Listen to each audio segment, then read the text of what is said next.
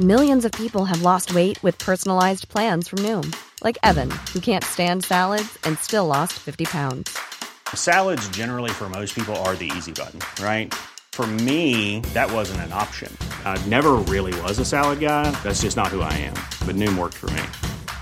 Get your personalized plan today at Noom.com. Real Noom user compensated to provide their story. In four weeks, the typical Noom user can expect to lose one to two pounds per week. Individual results may vary. It's that time of the year. Your vacation is coming up. You can already hear the beach waves, feel the warm breeze, relax, and think about work. You really, really want it all to work out while you're away. Monday.com gives you and the team that peace of mind. When all work is on one platform and everyone's in sync, things just flow wherever you are.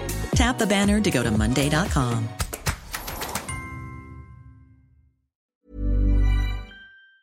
This is the Cork Today replay on C103.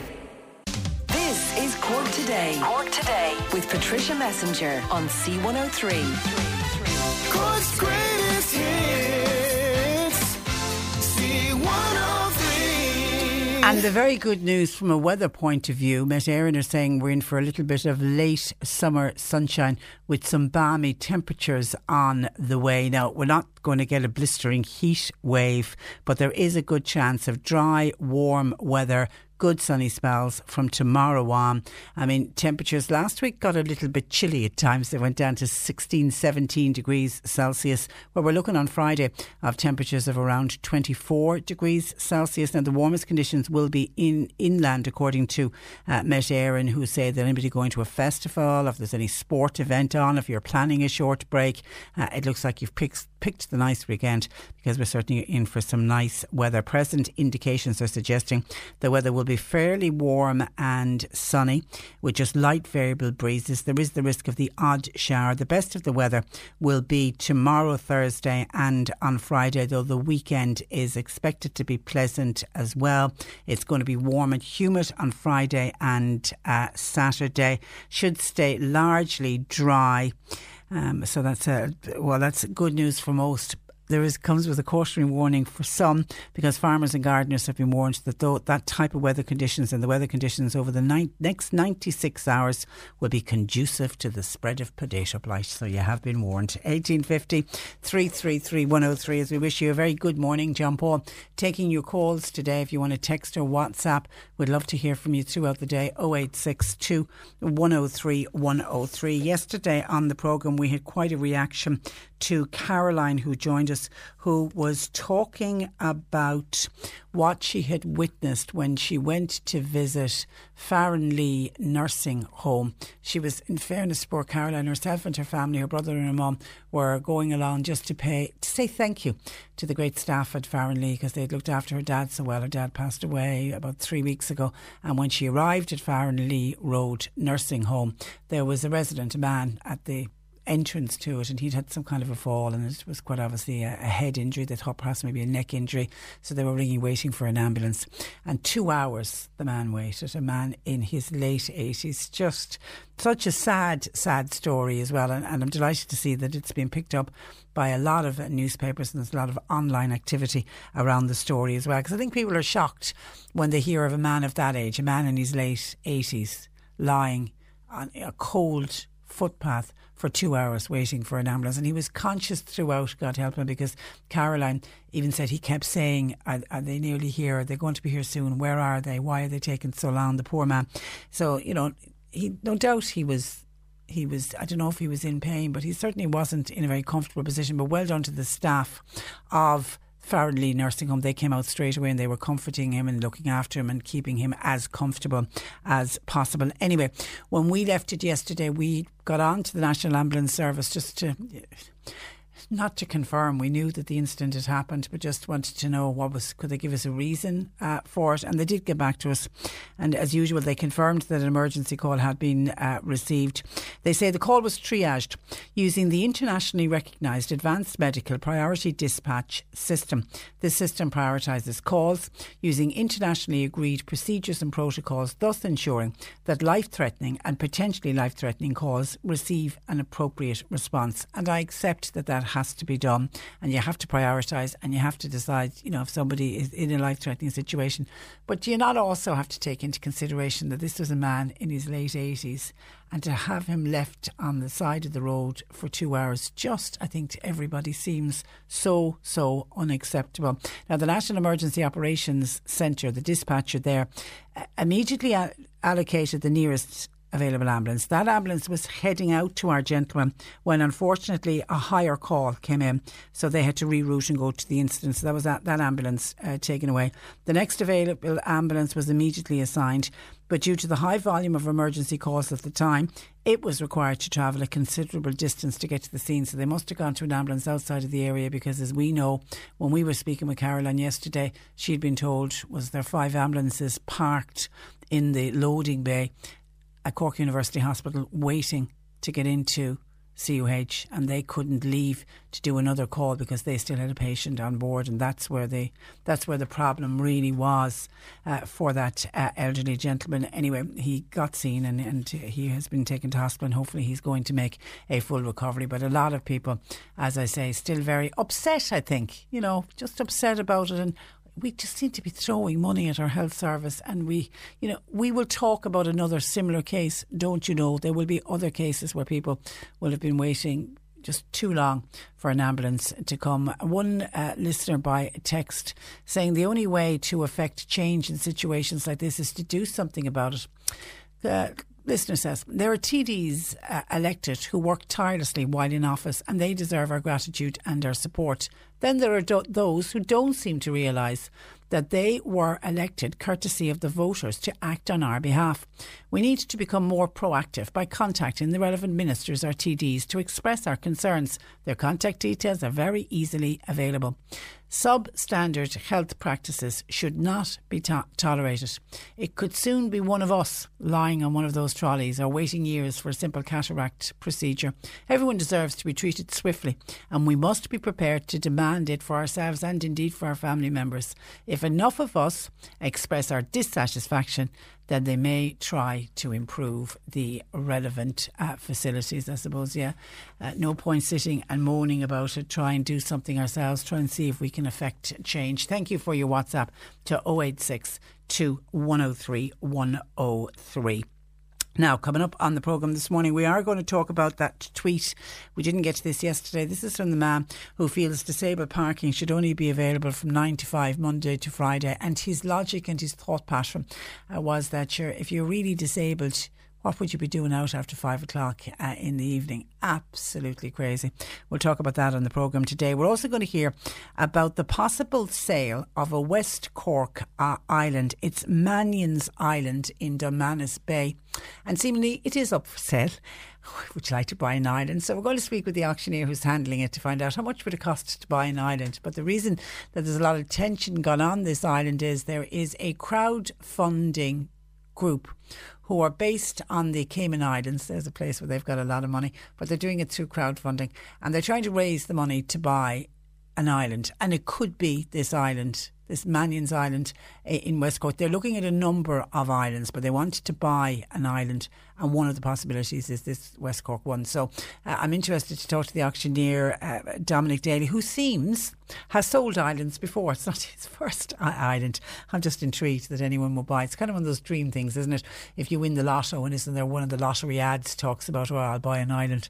It's kind of what you what you do if you were a multi-millionaire or a billionaire and you had too much money on your hands. But seemingly this island isn't that expensive. If you did want to buy an island, we'll find out uh, more.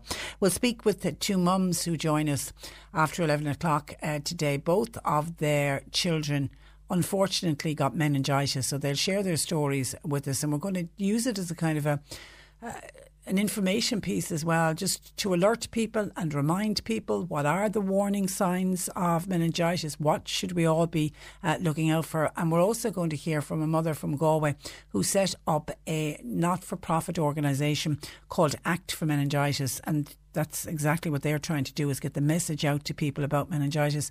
And sadly, the mum in Galway who joins us, she wasn't so fortunate in that her daughter passed away, a little four-year-old little girl, really, really quickly. She's a shocking, shocking story uh, to tell. And then it our bi-monthly feature with uh, Owalia offering advice to people who find themselves in financial difficulty. We'll look at different solutions that are available to people who find themselves in difficulty with the bank. And it is Wednesday, so after half past twelve today, Peter Dowdall, our resident gardener, will join us answering all of your gardening questions. So if you've got a gardening question, get them in throughout the morning. Dennis has been on by text to say hi, Patricia. Does any of you listeners know where I can buy mothballs in Kanturk or Charleville? Thank you very much, says Dennis. Mothballs. It's one of those issues that comes up every now and again on the programme where people still say best way to get rid of the moth, of moths, mothballs, and they do work, and people don't worry about the smell and don't care about the smell. And I don't know whether it's the time of year for moths or not, but there was a fine big moth in my bathroom this morning, I, I have to say. Anyway, Kanturk Charleville, any shop or has anybody recently purchased mothballs in that general area? Could you let us know and we can pass on the information to Dennis, uh, please? And Teresa has been on by text to say, Patricia, would you give a quick mention, please, to a fundraiser taking place tomorrow night in Albert Lynch's pub. It's a fundraiser for brighter communities worldwide. They're a charity I haven't heard of before, but they go it goes towards health and education, clean water supply, and smokeless stoves. And I imagine to families in third world countries. Uh, a table quiz will be held Albert Lynch's half past eight tomorrow night. It'll be hosted by Kevin Condon. And there are lots of prizes. And if you're going along tables of four for forty euro. Thank you to Teresa Harrington for sending in those details. Last week we were talking about cemeteries and the condition of some local cemeteries, and it was kicked off by Connor, who joined us to talk about the cemetery where his dad uh, was buried some 10 years ago, and it is a new cemetery in that I think his dad was only the second person to be buried there. It's uh, a Killisane Cemetery, it's just a couple of miles outside of uh, Castletownroche, and Connor listening to him. Great guy. Is doing a lot of the maintenance himself because he looks after his dad's grave and his dad's friend was buried there. It's the reason why his dad wanted to be buried there. So he looks after his dad's friend's grave as well and he's trying to maintain the other few. There's only a handful of graves uh, there, but he was quite annoyed that Cork County Council weren't doing enough. Now, we got on to Cork County Council about this particular graveyard because it is a new graveyard. You know, we are forever hearing about old graveyards that nobody seems to go near, but this is a new graveyard. And judging by the condition and the photographs that Connor sent in to us, if they if they leave it like that and if it has that sort of unkept appearance about it, other family members won't even consider, I imagine. Other families won't consider placing their loved one there. So I think it's important that this new graveyard is maintained so that more families will decide to buy plots there. Anyway, Cork County Council got back to us to confirm, they say, that a part time caretaker is engaged at the cemetery to do what they call routine maintenance and grass cutting. The grass is cut on a regular basis and was most recently cut in the last two weeks, even though when I was talking to Connor, he was disputing that. But anyway, Cork County Council said it was cut. Cork County Council are also currently in contract with the contractor in order to carry out, or sorry, they're in contact with the contractor in order to carry out extra works which would include strimming to the edge of the graveyard and the removal of trees. And this work will be completed, they say, as soon as possible. So that looks like they've got plans for the future. So maybe, and I don't know if that had anything to do with Connor raising the issue or not, but I'm, I'm sure Connor will be thrilled to hear that they're, they're in talks and to do extra work that will be completed as soon as possible. And no doubt Connor will let us know if that work takes place, and he'll also let us know if it doesn't take place. 1850 333 103. John Paul takes your calls. We're going to take a break, and we are back uh, talking about should disabled drivers should their parking bays only be available between 9 and 5 Monday to Friday. Laura Gaelga, RC103. Rugach polo conno ar an fethe ula de dhear for nédig seachtané. Níor immer sé rugur gotí go raibh sé sé bblin Bhí ag airí go hanmha aige sa snáb agus a gáh. Ach tar éis teo immer dáscail, níarmh ada gur acníoch é mar réalt mór rugga an tuí. Du mar pól mar nasrád chuga mún, déra agus de ar na lón. agus ceapach é mar chaptéin ar an trí urin I ggur chuig mún du mar séad gá céad is a 8 uair, agus daim siig sé chuig faointe is nócha. Du mar sé osceán céad ó déire ag aimim siúd gáscóir is chuig faointe, sular aig sé as an gletha. Coníon pól i limnach lena bhain céile agus trúpáiste chu. Is tréálaí é inis le fearn rugur na héann faoi fethe. Lake mór sport. Le blúir ghilga is me sé donna chu óláin siig ó ghilscoilt máiste bhís má anna. Céad as Kirkig. Now, at the weekend, a tweet by a guy called Daniel Lawson was shared. The tweet suggested that disabled parking should only be valid during business hours, 9 to 5, Monday to Friday.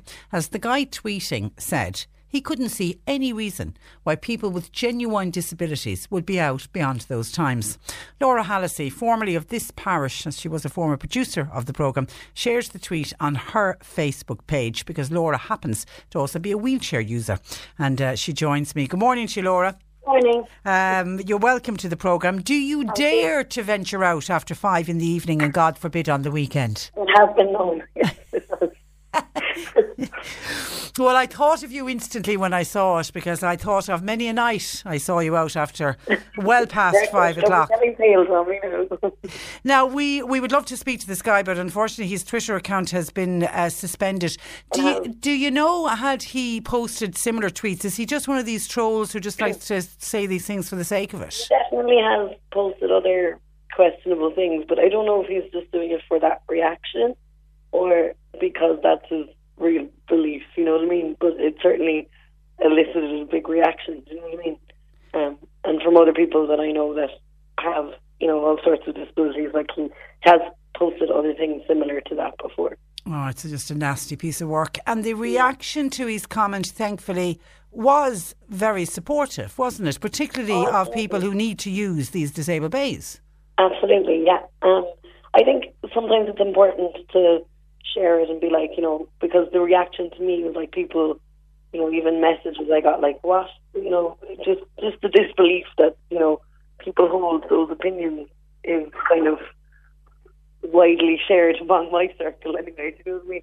Um, Yeah. it was an interesting reaction, and some people, you know, we had a little joke about it for some people, and then some people were outraged, you know, by it or whatever. So it was kind of like a very varied reaction. And I think what's always good when something like this gets highlighted, it just opens up that whole debate and shines a spotlight on the importance of these disabled bays.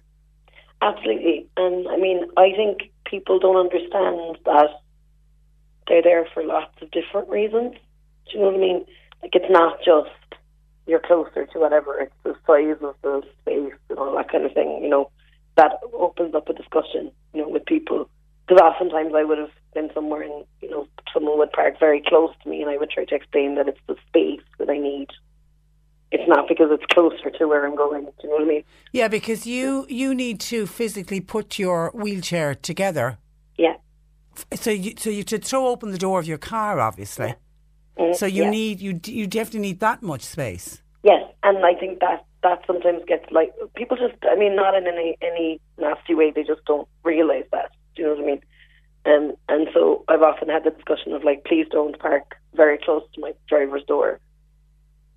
And has that happened to you that you've come back to get into your car and you can't get into your and you can't get into the car?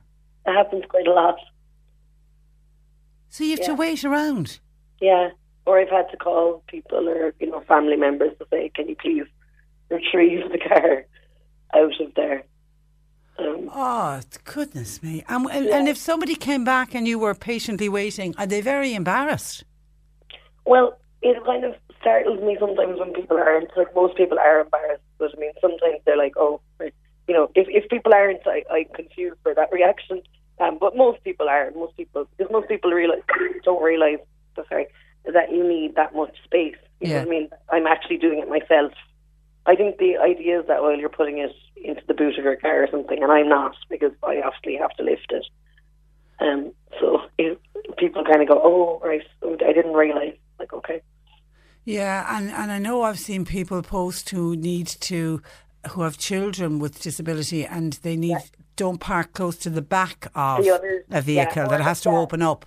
pull up to the boot of the car, don't park Yeah. to that because they need it opened up. Yeah, yeah. yeah. And then ab- abuse of the bays themselves. Does is is that are we getting? Is that getting any better? Is it still the same? We- Have you ever had to drive? are- sorry, I think people are um, getting pulled up on it more. Yeah.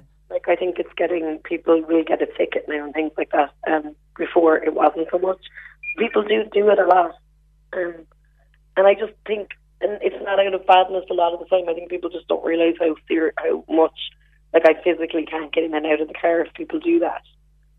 So, um, and you're risking it in a in a in a normal space that that someone will be too close to you, and you won't be able to get out or in back in your car. And the argument that's often put forward when somebody's challenged as to why they parked in, in a disabled bay, oh, I was only going to be five minutes. Five minutes, yeah, yeah. And that's the five, mi- five minutes where you're driving around looking for that parking space. Yeah, that's five minutes where I could be gone way a, a lot further away and try to get into a an average space and then get stuck somewhere, you know, or Yeah. like it starts pouring rain or something. Do you know what I mean? Um, and And is that the danger of parking in an average space that you might have the space to get out, Yeah. but then somebody, Yeah. somebody Yeah. correctly will park, but then that blocks that's- your door? Yeah. yeah, so I get worried when I have to do that because I'm like, well, I could come back to someone really near me now, and then what do I do? Mm. so you are taking a chance if you're not using if you're not using a disabled parking space. Have we enough bays? Um, it's interesting actually because I'm in Kerry at the moment and they're everywhere, Are and I they? know that there are a lot more than there are in Cork. Um, I think certain towns, like I'm from West Cork, and it's not as. I think there's less than there are in the city in particular. Yeah, and if we have less and then we have people abusing them, and I know there is, we would certainly get discussions and have people talk about it here. Uh, family members abusing other family oh. members. It's like, I mean, and I, and I don't even need to ask you this, but uh, I will. Have you ever given your blue sticker to any of your family members, or have they ever asked you for it? No, and they they're they're more they get more angry when they see people parking in it than I do. Yeah. they, like you know, often your family members will be more like horrified for you than anyone else. You know, I'm like, oh, it's okay, but they're like they would never use abuse it because they know they, they've been there and they know how serious it is if I get stuck somewhere. And and for you to be able to drive, I mean, that's your independence. Absolutely, I couldn't do without it. You know, I really couldn't. So you just yeah, and also like if you're doing it at night time or something past past those hours, and I'm not meant to be out, um, it's very dangerous. Like I'm in a vulnerable position, sat there waiting. That's true. I hadn't, back. yeah, I hadn't thought of that. you know, like that worries me if I come out of a of a of somewhere and I'm sitting there at like nine or ten o'clock at night and I'm just wait hoping someone will come along. Then you're you're vulnerable in that situation. Do you know what I mean? And do you feel nervous? Yeah, Yeah. because you're more like you're just you you you're literally like you're sort of like a sitting duck for it. You know, you're kind of like I just wait here, and, and I also just worry about the reaction. You know what I mean? Most of the time it's fine, but you just don't know if people are going to be okay about it. Yeah, and you are. I know you. You are a very independent person. You want to live your own life. You don't want to be depending on other people. Yeah. Yeah. And I mean, it, the car is there and the adaptation is there, and you know, it's there to be used. And, and, and if it's done properly, then everyone can kind of get on with their life, and I can, you know, lead a, a, a fuller one eh, as long as we kind of obey those rules. Do you know what I mean? Absolutely, absolutely. Well, I think we've you've Well, drawn attention again, so it's. I think it's always good just to show, shine a light on it, and just. Absolutely. So when people are driving around, just stop and think when you see and and realise because you will hear people say, "Oh, should the disabled bays they're lovely and wide. That's why I like to park there. They're lovely and wide for the very reason that Laura has been explaining." Are you holidaying in Kerry, or what are you doing in Kerry? I am for a couple of days. Yeah, Right. I'll go back tomorrow. I oh, you go back tomorrow because the weather's changing tomorrow. It's getting good Yeah, for I know. but we got a lovely day yesterday, so we can't complain. Did you? And you're coming back to beautiful West Cork, sure. Absolutely. What do you Yeah. want? What more would you want? Listen, a pleasure as always, and good to catch up with you. You look after Thank yourself. You You too. Thanks for joining us. Bye bye. Bye bye. That is uh, Laura uh, Hallisey, as I say, former producer of this programme, who happens to be a wheelchair uh, user. And she was the one actually who I first saw uh, resharing this tweet from this guy. I did a bit of research on him because I really was interested to see was he just one of these trolls? You know, these people who just think it is funny or just an ignoramus who thinks there's nothing wrong with suggesting that people in wheelchairs should only be out between nine and five and should what business have they if they have a genuine disability, they should be home tucked up in their bed from five o'clock and no, forget about going out on a Saturday or Sunday. Absolute ignoramus. And it turns out he's an Australian dude and he's had his Twitter account suspended. Disabled. Was it disabled or suspended was the words they used.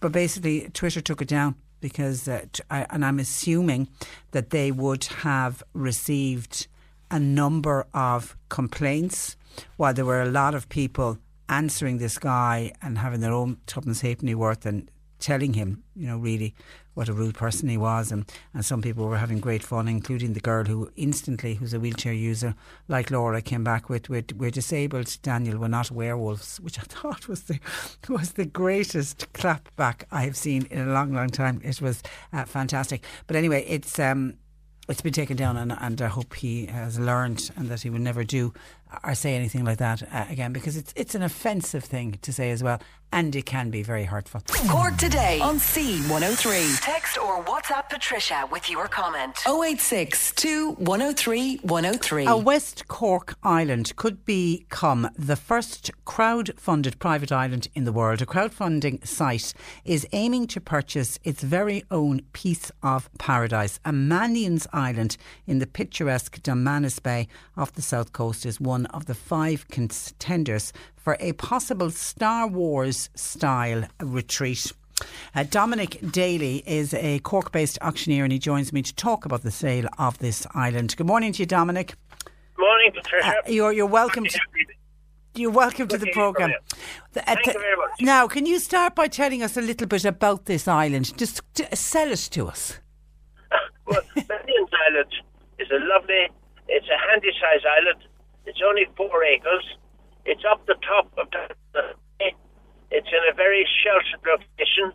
That means it's accessible at most stages uh, of the tide and also weather. Yeah. And how long has it been up for sale? I've had it back on my books for the last six months. Uh, you know, circumstances change, but I've had it for sale for about six months now. How much do you expect it to sell for? The asking price is 150000 It's quite good value. God, that's a bargain. Yeah. And what what's on the island? It's four acres of grazing, and, you know, with planning permission, you might well be able to put up a structure there. So who'd object to planning? I think it would be welcomed. So do I. So do I. And has it been used for grazing? Yes, it has. It's consistently grazed. It's, you know, the island's in hand. It's not overgrown and neglected or anything like that. And has anybody ever lived on this island? Not that I'm aware of. Yeah. And have the this crowdfunding site, who are based in the Cayman Islands, have they been in contact with you? Some months ago, um, some people came here and they visited the island and they were very enthusiastic about the island and took a lot of photographs, that sort of stuff. But we didn't hear anything further from them since. But that can happen with islands. People take their time to buy an island sometimes. Yeah, yeah. I imagine they don't sell very quickly. Have you sold? Have you sold islands previously? Oh, I sold a lot of islands over the years. Um, in fact, I sold an island. Well, I sold another island in West Cork earlier this year, and last year I sold an island up in Donegal, uh, an island I've never been on, and I've never met the purchasers, but we still did the deal. Do you specialise in sale of islands or something, Dominic? Well, I'm. Some people call me the Island Man. O- o- over the years, I've sold a lot of islands. And what have people done with the islands you've that you've sold? most of them live quietly and happily. and privately. Yeah. Yeah. Yeah, you would, you would, and it, it it does sound it's it sounds rather idyllic, and you would, as you say, you would be able to get services out onto the island and everything. Oh yes, oh yes. Yeah. A- a- and this idea of it being turned into a Star Wars style retreat. Well, that's that's another dimension. I ha- I haven't been brought into the, any discussions regarding that. But best of best of luck to them. Yeah, yeah, but but yeah, and best of luck with, with planning and all of that. But sure, I mean, you've you, you've no neighbours to object to. It's your own island. Anyway, we'll keep uh, we'll we'll keep in contact with you, with you, Dominic, and let us know if you hear anything further, or if they I come will, in if they come in I with an offer. And uh, thank you for joining us on the program this morning. Very good to talk to you. Talk again. Thank Bye bye, bye bye bye. Dominic Daly there, the island man. Who knew?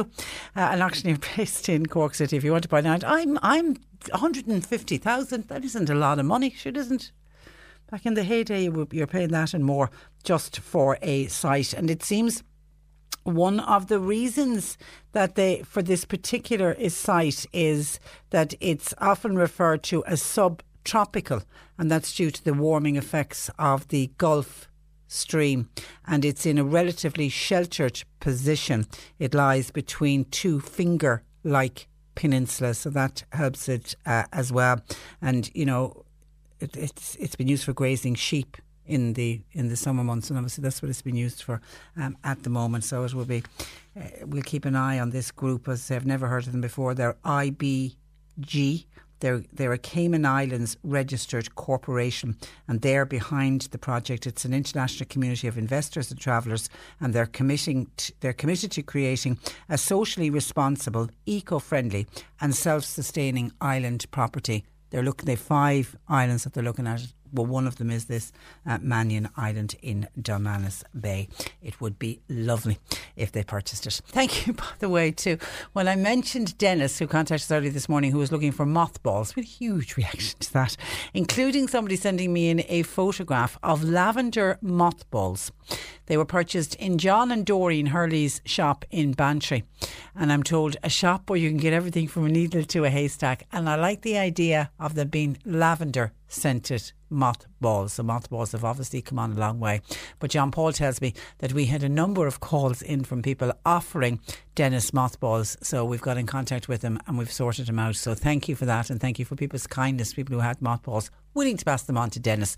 And hopefully, because of your kindness, he won't have any problems with any of his clothes being eaten away this winter.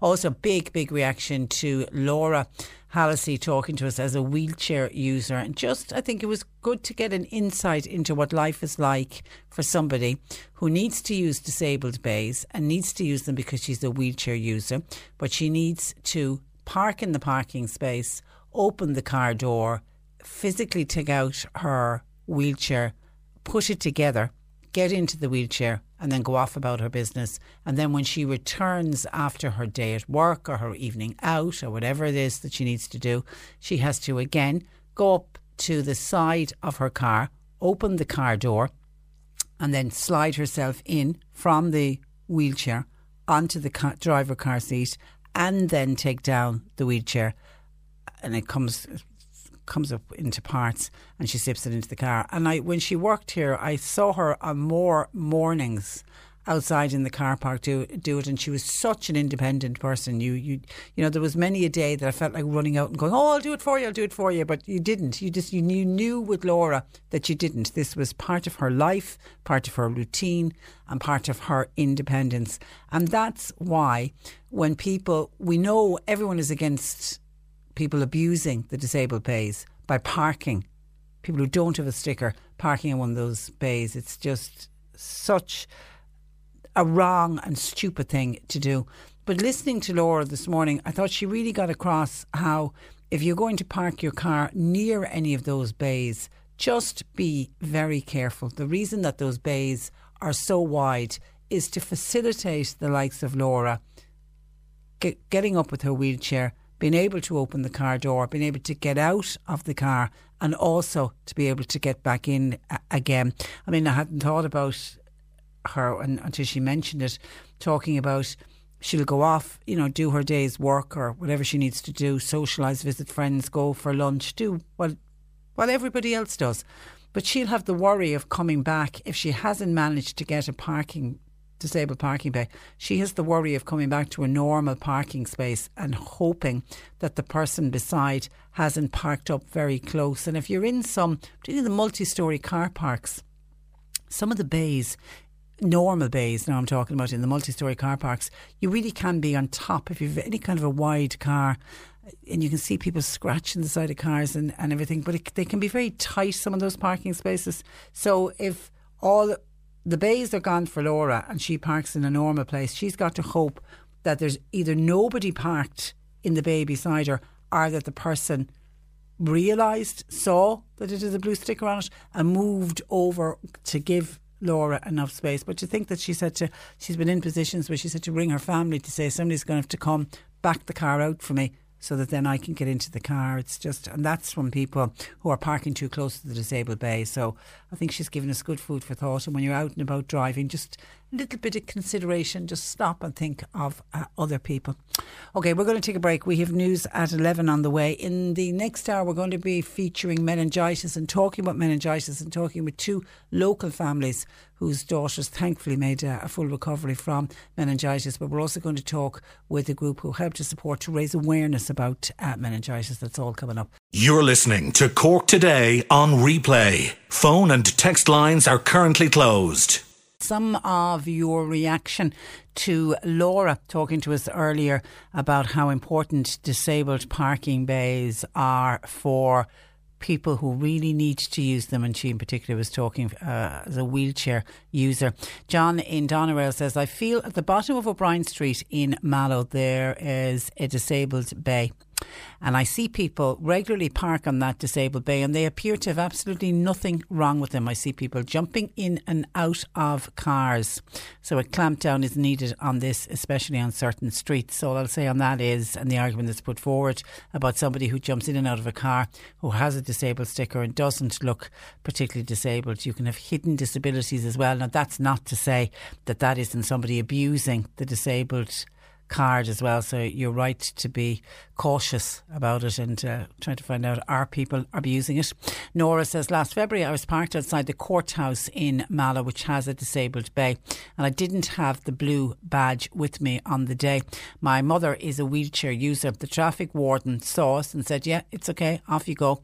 And we went about our merry way. And when I came back, there was a parking ticket on the uh, car that a member from Garda Síochána had given us because it's, it's, around the corner from the Garda station uh, as well. And members from Garda Síochána are entitled to issue tickets as well. Now, I don't know, did you challenge it? Did you?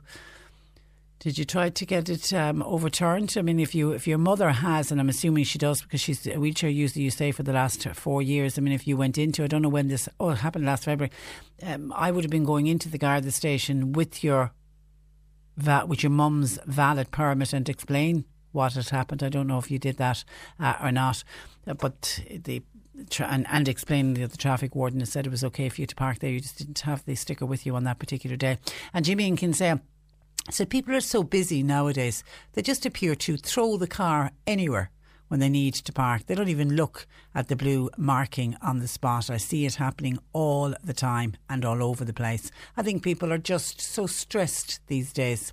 They're running from shop to work to collect the kids.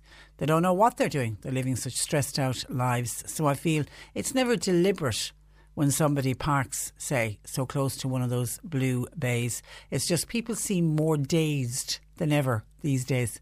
Have others noticed that? That stress has taken over people's lives to the point that people are just not concentrating. They're just focused on where they need to get and they're just therefore being rather inconsiderate to other people because if you block Laura's car in, by parking too close to her driver's door.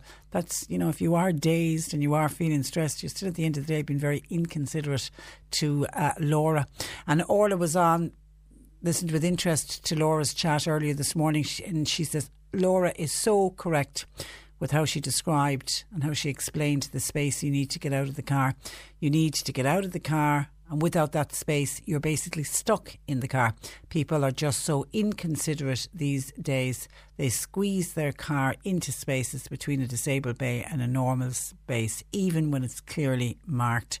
And Orla, I don't know if Orla's a wheelchair user or has a family member that's a wheelchair user, but she says it is happening quite a lot. So it was, it's good, I think, that we ran that piece this morning. It might just get it into people's heads and people might just stop and think the next time that they're parking the car and if they are parking close to a blue bay. 1850 333 103. Yesterday on the programme, we spoke about drink driving and we were talking about the courts and how people who are convicted of drink driving, when they get before the courts, a third actually walk away.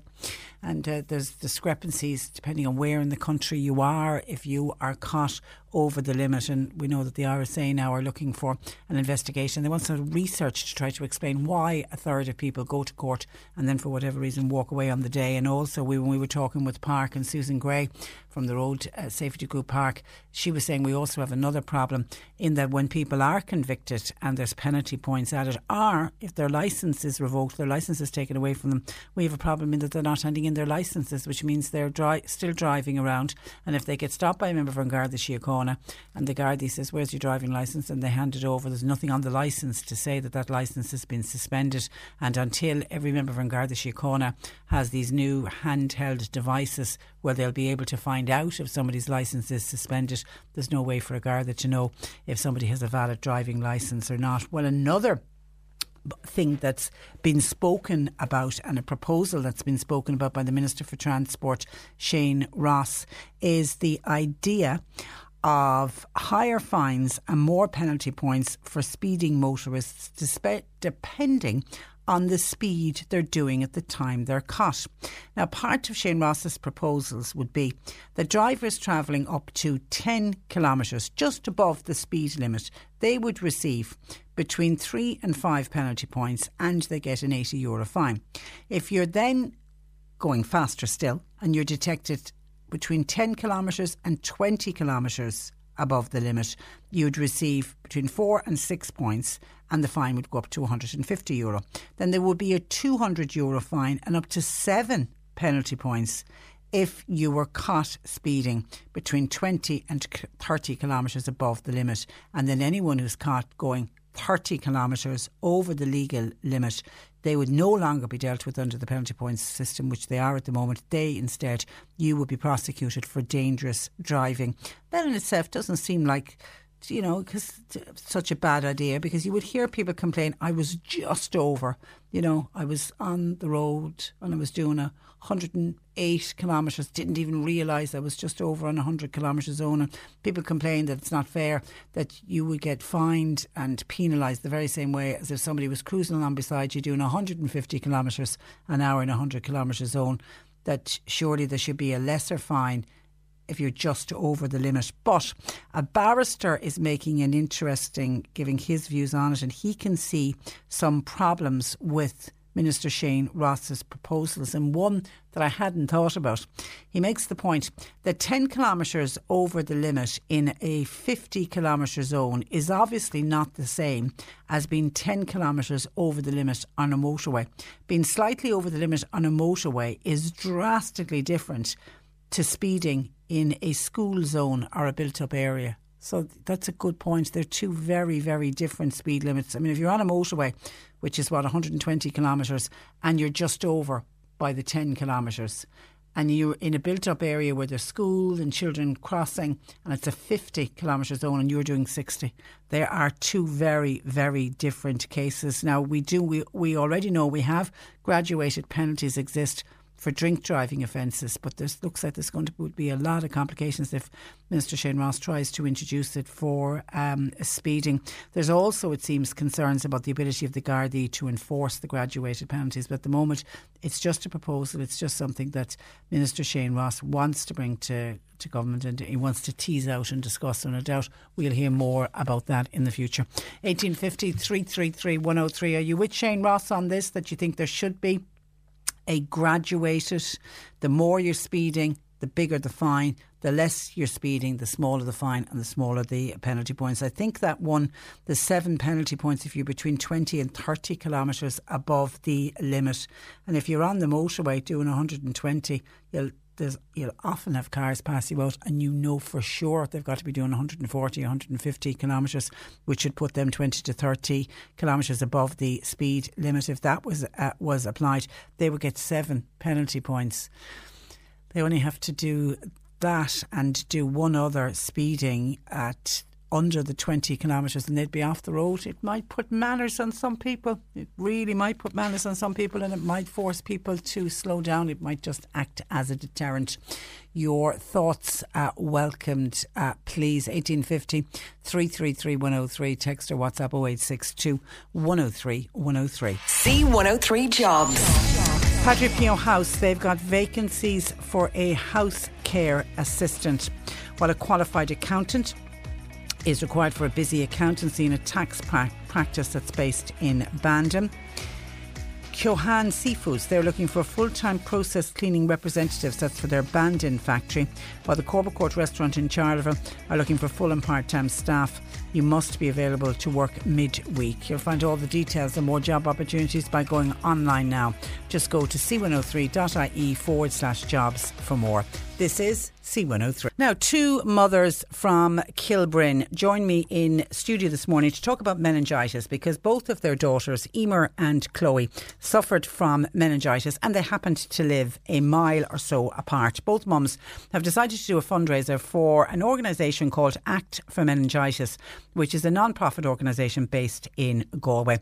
Liz Heffernan and Anne Marie Clifford both join us in join me in studio, along with their girls actually, Emer and Chloe are with us uh, as well. Good morning, ladies, and you're all very welcome Morning, to the Patricia. Liz, I'm going to start with you um, to share Emer's story first because Emer contracted meningitis in March of 2017. So I suppose start at the start. What were, what were their early symptoms? What was going on? Well, I suppose now to begin with, we're a very low key family, so we don't get out there much. But I do want to just get this message across about the meningitis. Yeah. Um, she was, I suppose, looking back, I could see things. She was on about her legs and that they were tired and they were weak, and to, she wanted to sit down and she didn't want to go to dancing. Didn't take any whole lot of notice like that, as any mother wouldn't. But then um, one day she got a bug on a Friday. And um, we took her to the doctor. They thought maybe she had sinus and stuff, but then she got sicker and sicker as the day went on. The following day, she was still sick. I said, This can't be a bug. So I went back to the doctor again, and she straight away sent us up to Cork. So within 24 hours, we were in hospital. Emma was really sick. She got lumbar punctures, loads and loads of tests. The legs went, there was no walking, and every time she ate, she got sick. And it just went on for about When was the word meningitis mentioned? pro- we were admitted on the Saturday, on the Tuesday. So it was fast enough, yeah. And had had that been? Had you thought about meningitis? Absolutely no. No. No, never. And your of it. own doctor, who it was your own doctor's prompt response, really, to say Yes, this child needs to be in hospital, was Had- fantastic. had- was your GP querying it? Do you think? Well, me, I'd say she was silently, but didn't say anything to me. And as I say, I would. Ne- I thought actually going up to the hospital, she was dehydrated. I said we'll be above for 24 hours now on the drip. And then she will be home and everything. and Yes. everything will be fine. Yes. And she was very unwell for a few days. Then was it? Oh, she was very unwell for at least 10 days, a fortnight. Yeah. Wow. Yeah. Wow. And then once she did turn the corner and the meds clicked in and all the tests were done, she, you know, she came back fast enough. Yeah. But it's the silence of getting better then as well. You know, you're at home and everybody's thinking, oh, yeah, she's great. But there's a tiredness there. There's just, you know, no energy, wanting to be better, wanting to do everything, but not able. I know. I You know, and even in but school. no, no long term. No. No. No. Fine, yeah. That's perfect. it. Yeah. Happy in story. She's a very healthy, happy girl. Which isn't always us today. which isn't always the case Yes. with, with, with other Yes. meningitis uh, sufferers. Let me bring in Anne Marie Clifford at this stage. Uh, good morning, Anne Marie. Hi, Uh, Patricia. because your daughter uh, Chloe was only in February of this year. Now, That's right. Now, before Chloe was diagnosed, were, were you and Anne Marie? You, you only live a mile apart. Did you, you know each other? Oh, we do know each other. Yeah. Yeah. we do know each other. We'd be well aware of what's going on. We'd have known that Emer was very sick from being in the school and everything. Yeah. I would have had text Liz and stuff to know how is Emer doing, how are you doing, and I suppose from the onset, like Liz said, we see Emer and she's fine. Yeah. But if you carry a crutch or if you have a broken arm, it's nearly easier because people can come along and say, "Oh, look, she's still laid up." they don't realise the long term. So I thought myself Emer was flying. Yeah, I yeah, really not, did. Not realizing. So then, Not realising. So we're up to March. So February of this year. Yeah, your it daughter actually- Chloe starts to feel unwell. Yeah, actually, it was on a Sunday, the 27th of January. Chloe was actually after answering Mass that morning. She was after being in the altar, and we were going to Tralee. And you know, like anything, get into the car, come on, hurry on, and everything. My husband was with us as well. And just when we pulled into Kanturk, just coming in by the Edel Quinn Hall, Chloe started, My eye, I have a pain in my eye, I have a pain in my eye. And like any other parent, you say, Oh, for God's sake, it can't be that bad. Do you know, it's fine, you just don't want to go shopping. Don't be dramatic. Don't be dramatic, exactly. So by the time we kind of got up um, Percival Street and the whole lot in Kanturk, she was crying her eyes out with the pain in her eye. No headache, no nothing. So my husband turned around and he said, "You know what now, Chloe? We've, we've no business going anywhere. SouthDoc is here. I'm going taking you in." So I said to him, There's no way you're going to just be able to walk in the door to SouthDoc. And he said, We will. He said, We'll get in. She's got a pain. There's a doctor there. So, in fairness to him, in he went, saw the doctor. And I suppose because my husband suffers from migraines himself, the doctor said, Look, I think this really is a bad migraine. So, gave her meds that day, gave her Nurofen, said, Take her home. It should settle. Now, we took her home, and I suppose she slept for about three hours. And she woke up a little bit better. Not too bad, but a little bit better. Went back to bed that night. The following morning, which we were into Monday, I wasn't very pleased with her. And as lunchtime came on, I said, No, Chloe, I said, we need to get to our own GP. No temperature, no headache, absolutely nothing, just still that niggling pain behind her eye. So I went to my own GP and he said, No, he said, I'm not pleased either. He said, We'll go straight to Cork. Up we went to Cork. In the in the A&E, in fairness to them, they did see us quickly. Hmm. They monitored her up until half past one in the morning. Said yes, we do think it's a it's a migraine. Um, they did blood tests. Her CRP levels, which I didn't realise till later, can tell you which is an infection somewhere in your body. They can't pinpoint where, Where it it is, yeah. but it's somewhere. They said they were a bit elevated, but nothing. They said frighteningly elevated. Sent her home at half past one in the morning. I was coming down the road. I came to the roundabout in Mallow with my daughter screaming. I had to pull in outside the roundabout, and she's saying, "My eye, my eye, my eye." And I said, "I'm just after being discharged from hospital." I What pulled do I now do? What do I do? Yeah. Do I turn around and go back? Do I go home? So I settled, and I said, "Chloe, do you know what?" I said, "When Dad gets a migraine, the car drives him mad." Yeah, I said, maybe calm, that's it. Yeah, I said, Yeah. calm down now for a few minutes, we'll settle. So it did settle, and we motored on home. We had to stop a couple more times going home with the pain, but it did settle. So, like, we were into the Tuesday now, got onto my own GP again the Tuesday. He said, Yes, he said, Anne Marie, he said, it, it more than likely is. He said, the migraine. Wednesday, things kind of took a turn. So rang my own GP again on the Wednesday, and he said, "Yes, Henry." He said, "Monitor it." But Wednesday night, she got such a pain Wednesday night that she actually just slid down by the wall, maybe about eight o'clock, coming from the bathroom into her own bedroom. But as quick as it came, it went. It just totally went. This pain as quick as it came, and she went into bed. But then, as the night went on, she was clamming. I was checking the temperature. She was starting to hallucinate a little bit. So at six o'clock in the morning, I said to my husband, "No, there's something going on." Got her into the car for maybe half seven, quarter to eight, and by the time I got from Kilbrin to Mallow, my daughter couldn't look up, couldn't look down, couldn't move her head left to right. She just couldn't move her head at all. Her neck was gone completely rigid and stiff. So the first thing that enters your head then is, Yeah, meningitis. I know what's going on. Yeah, yeah. You know, but up until that point, it hadn't. There was No, nothing no. whatsoever about it. My GP said, Yes, Henry. He said, I'm thinking what you're thinking now. Got on the phone. My husband was at home on the farm and stuff, and he said, No, he's to meet you on the Cork Road. You're not going home. When we got there, it was all systems go. They couldn't get veins. They couldn't get her potassium levels, the oxygen. They could. They couldn't do any for tests. They couldn't do the MRIs. They couldn't do the lumbar punctures that evening because she wasn't stable enough. They got her on the medicine, and to this day, her paediatrician holds up her hands and she said, I do not know why I didn't give your child penicillin that evening. Because the strain, when it came back 10 days later, the strain of meningitis that she had was penicillin resistant. My God, my You God. know? and and like um, Emer's story, how long did it take? How long were you in hospital, Chloe? We were in the hospital on the Thursday. She wasn't diagnosed until Friday evening. They sent up her off her test straight away. She had loads of lumbar punctures, she had the MRIs, she had a bit of everything. But what we didn't realise was that as well as she having meningitis, strep pneumonia was after setting in with it. And it was the Friday evening she was told she had the meningitis and she was in hospital then for 14 days. On all the drips for 14 days. And you then had Liz. I were- had Liz Did you, did to you touch base with. Liz? Oh, by, well, Liz texted me.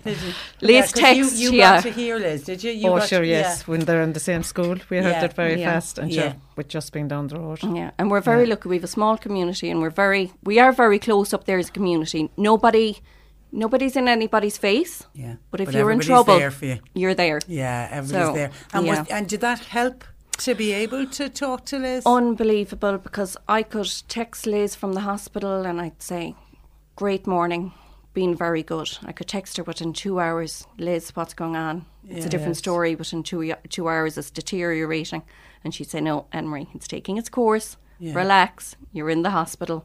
You know, I'd someone to touch base with. Uh, because Liz, you didn't. I didn't. And did, did no. you find that was that difficult? I did because Yeah. once we heard it was meningitis, sure, alarm bells ring straight away. I was totally panicked, and then she was still so sick and wanting to eat and getting sick and wanting to be better and asking me when am I going to be better and all this, and I had no answers myself or nobody to turn to, you know. Yeah, yeah. And uh, Chloe has no ill after effects.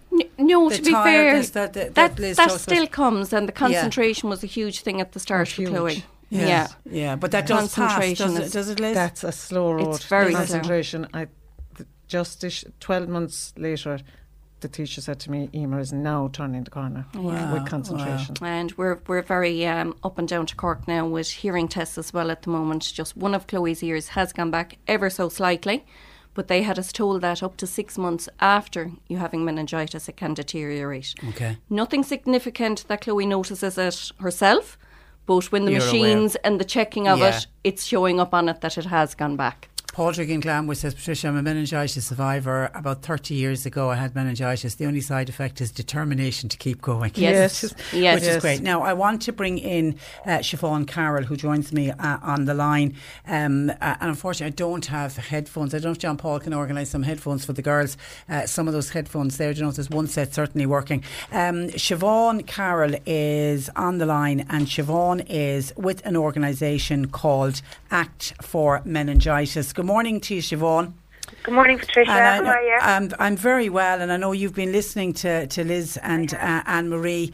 Now, unfortunately, your story doesn't have the happy outcome from for Emer and uh, Chloe. Uh, Yeah. You lost your little daughter, and unfortunately, it was very quick, Siobhan. Yeah. Um, unlike Anne Marie and Liz, and I just want to, you know, I just want to say to them that it's just amazing for them to come on here and share their stories, and you know, it's going to make, you know, create so much awareness for people. But in in in my case, um.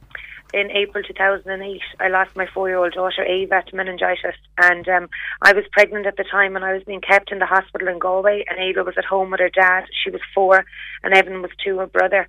And I, I rang them at nine o'clock to say goodnight to them.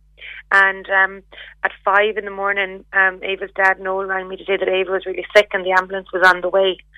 And by the time the ambulance came to our house in Oranmore, um, Ava had actually, you know, she she had passed away within really six hours of being sick. Um, that um, we had lost her to meningitis. You know, they tried to, they brought her into the hospital where I was waiting at the front door and going in the ambulance, and they tried to, um, you know, revive her, but it was too late for her. And uh, within six hours, yeah, we'd lost her to meningitis. And I suppose, Patricia, that's that's the thing, you know, with meningitis, it's it, it's over hours. It can be a short space of time, like six hours. It can be twenty four hours. And as in the as in the girl's case, they said, you know, it was over days that it was slowly developing. But I suppose it changed our lives losing Ava. And four weeks after that, I had no Noah, my little boy, and my since had Sophie, and. um I suppose it brought us on a different journey in life, you know. And Absolutely. that's and the, and, the, and the one thing about your story, and, and the girls are the same, when people think of meningitis, they think of a rash. Um, um, and Ava didn't have a rash. No, Now you said it. So, you know, for years people have always assumed that once the rash appeared, you were dealing with meningitis. But in a lot of cases, no more than in our case and with Chloe Niemer, there was no rash, and the rash may never appear. And if it does appear, it's at a very late stage, you know, and you need to get medical medical help immediately. So with meningitis, um, you know, is there's early symptoms that people like include fever, headache, vomiting, muscle pain, fever with cold hands and feet, and you know some of the symptoms that Marie and Liz has described what the girls went through. But it, it, y- the rash, as I said, may never appear. So you need to trust your instincts and exactly what Anne Marie and Liz did. And with our organisation acts, we just say to people, trust your instincts. You know your own child. You know they're not usually like this when they're sick, and get medical help. And that's both. You know that's what they both did. And it, Yeah, and it's the what- one you know, thing. It's the, the one thing that struck me when they were both when both Liz and um, Anne Marie were talking about, and, and it was on the tip of my tongue to say, you know your own child. You know that this isn't normal for, for for your own child. Yes, trust your instincts. Trust your instincts because you know they're not usually like this when they're sick. And gradually, with meningitis over hours, and in their case over days, they gradually were getting worse. And you know, and then it's time to go and get medical advice. And no more than you know what Anne-Marie said. If you're not happy, you know, like go get a second opinion. You know, go to somebody else because you know. This isn't the way they usually are, and you have to be the voice for their child, and that you know they both did that. Okay, you and tell me God tell me and about about ACT for me- meningitis Yeah. that you set up with your husband. Okay, so um, ACT stands for the Ava Carroll Trust, and we want people to act if they suspect meningitis. So when I walked out of the hospital, I felt like I knew nobody that had been affected by meningitis or had lost someone to meningitis, and I wanted to try and stop another family going through what we went through. So the charity's eight years up and running. We're based in Galway, but we're a national organisation.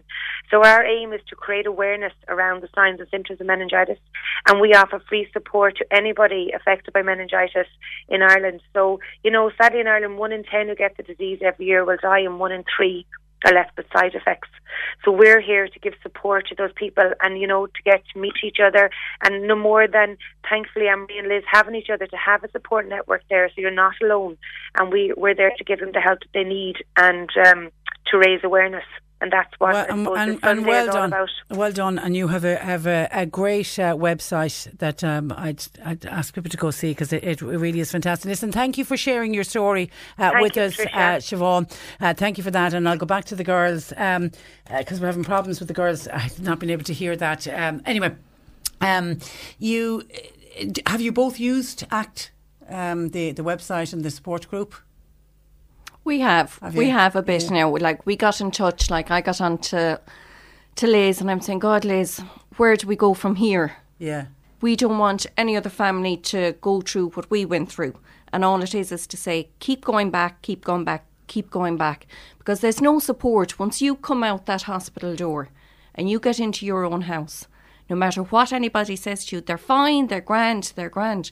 There's no one to tell you that this is normal. I know. I Doctors know. don't know enough Yeah. about meningitis because there's so many symptoms, and it's no disrespect to any doctor. Every symptom is different with a, with a meningitis survivor. Mm. They can tell us that this is normal, but once you start talking to other people, so I kind of got in touch, Liz and myself did with ACT, and Yes. the more we spoke to Siobhan, she made us feel, girls, you're grand, Yes. Yeah. you're fine, her you're normal. And, and she, herself and her husband, they share the story on the website. It uh, actually, I cried when I when I looked Yeah. at it Yes. yesterday. It's a tough, tough. It's thing. I mean, she was about to have a baby and to be in hospital, and for the little one to get sick, it was just Like they had 24 hours yeah, was what it's they just, had. I mean, it, it brought home how quick Yeah. meningitis can, can Yes. and children die from meningitis every year in this country. Let's be and honest, it's that's not even just children. That's what we're trying to make aware. I think Liz and myself are very much aware at this stage that you're heading back into the new college year. yeah. Students 17, 18, 19 years of age, they're leaving home in September to go to college. Pa- children that are young, say Chloe's and Emer's age, and even 14 and 15 that are at home, we as their parents are their voice. We speak for them. We take them to the doctor, we push, we say it's not right. But you have a 19 year old that gets up on a Tuesday morning, let it be in Dublin, Limerick, Cork. God, I don't feel well, I don't feel a bit well. And no disrespect to his housemates or flatmates. Ash, you're grand. We were out late last night. Yeah. You're fine, you're fine, Yeah. you're fine. If he if he or she is not feeling well, they have to be their own voice. Yeah. Yeah, and and, it stand happened. up. It- it has three, happened. Three in the second week of January this year between Belfast and Dublin in college My died God. with meningitis. and Siobhan said it's very common in 50 plus. 55 year olds it over. isn't, it isn't Yes. just children. No. Okay, you've got a fundraiser. You're We doing, do. You're doing a. Tell me about your coffee morning. We it's do. this weekend. Sunday morning. This Sunday. In Sunday morning, Kilbrin Community Centre. It's a bake sale and coffee morning um, from 10 until 2. I'd love to see as many as possible. These two girls have been working like Trojan Yeah. troopers, making posters, Well getting done. everything ready. No, and, They're and- troopers. and when are you going back to school, girls? Thursday week. Thursday 29th. week. 29th, yeah. It's coming fast, isn't it? Tomorrow week. It's tomorrow week. And what class are you going into? Um, third Emer? class. Emer's I'm in going into sixth class. Oh, wow. Confirmation year? Um, I got my confirmation last. Oh, you did fifth and sixth together. She was just out of hospital one week. Whoa, well done, well Yeah. done, well done. Okay, so people are welcome to come along. Uh, Liz, have a cup of coffee. Yes, Uh, love to and, see you. And I take it all the local people are baking buns, are they? in Yes. case? They're fantastic, and we Yeah, have they have Siobhan is coming down to us. Is Siobhan and John Great. are coming down, and they're they're not going to have a huge, massive talk, but they're just going to make people aware. Yeah. We have awareness cards for people, like you'd often see the kidney cards or Yeah. the stroke cards and all them. It's a huge campaign that ACT is running to get all these cards out They're to schools. nationwide, aren't they? It's Yeah. nationwide. They're starting nationwide into every chemist in the country from. September. Because if you go into a chemist, have you ever seen a sign up for meningitis? No, no, and none you, of us you have. see the fast one for stroke. You will. You, will. you so it for that's, this is what we're trying to do: is get all this awareness out there. So we have packages for schools. We have packages for the chemists. We've anyone that just wants to pick up doctors, surgeries. They're all going into it. It's all being rolled out from September. Well but we will have these on Sunday, On Sunday, for all our local community and the wider community. Come on, come and, come and join us. We can't emphasise enough. do You know, speak up for your children. Speak up for your teenagers. They need to know you need to stand up and keep All going right. back. Follow There's- your there- instinct, as There's, they yes, say. yeah, there's, Yeah. there's Yeah. nothing like a mammy's love. Yes. you- You're two strong women. Keep going. You'll get that message out. Girls, you're lucky. You're lucky to have the mammies and daddies that you have. So listen, uh, thanks a million for joining us in studio and sharing your Thanks, story. Liz thanks very and much Anne-Marie for Clifford us. and Emer and uh, Chloe and also for joining us on the line, uh, Siobhan Carroll from um, Act for Meningitis. This is the Cork Today replay on C103. Cork Today on C103. Text or WhatsApp Patricia with your comment. 086 103 103. Again, time for our bi monthly feature with uh, Abhaile. And today we are looking at different solutions for families finding themselves in mortgage uh, difficulty. And joining me is Alan McGee, who's a personal insolvency practitioner, commonly known as a PIP. Good morning to you, Alan. Good morning. Uh, and, and you are uh, welcome. Now, uh, start with personal insolvency arrangements. What is the application process?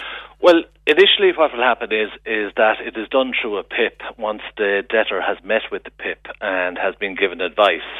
And it's essential that the debtor would meet with the PIP in person so that they'd have a meaningful meeting to discuss their options. And that's a requirement under the legislation. So any debtor should never settle for a telephone conversation. They should always meet with the PIP in person. And once they've decided to pursue this process, the, an application is made by the PIP's office for a protective certificate that's granted by court. And once this protective certificate is granted and put people at ease, there's no need for uh, the debtor to ever attend court. They, there's a period of 70 days in which a person's creditors are legally prevented from ever contacting them or enforcing any court order.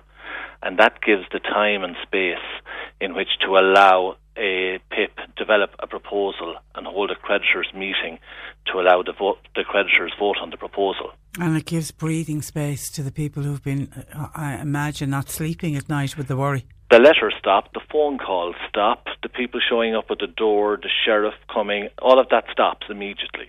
So it gives people a bit of breathing space. So, what happens then at the end of the 70 days?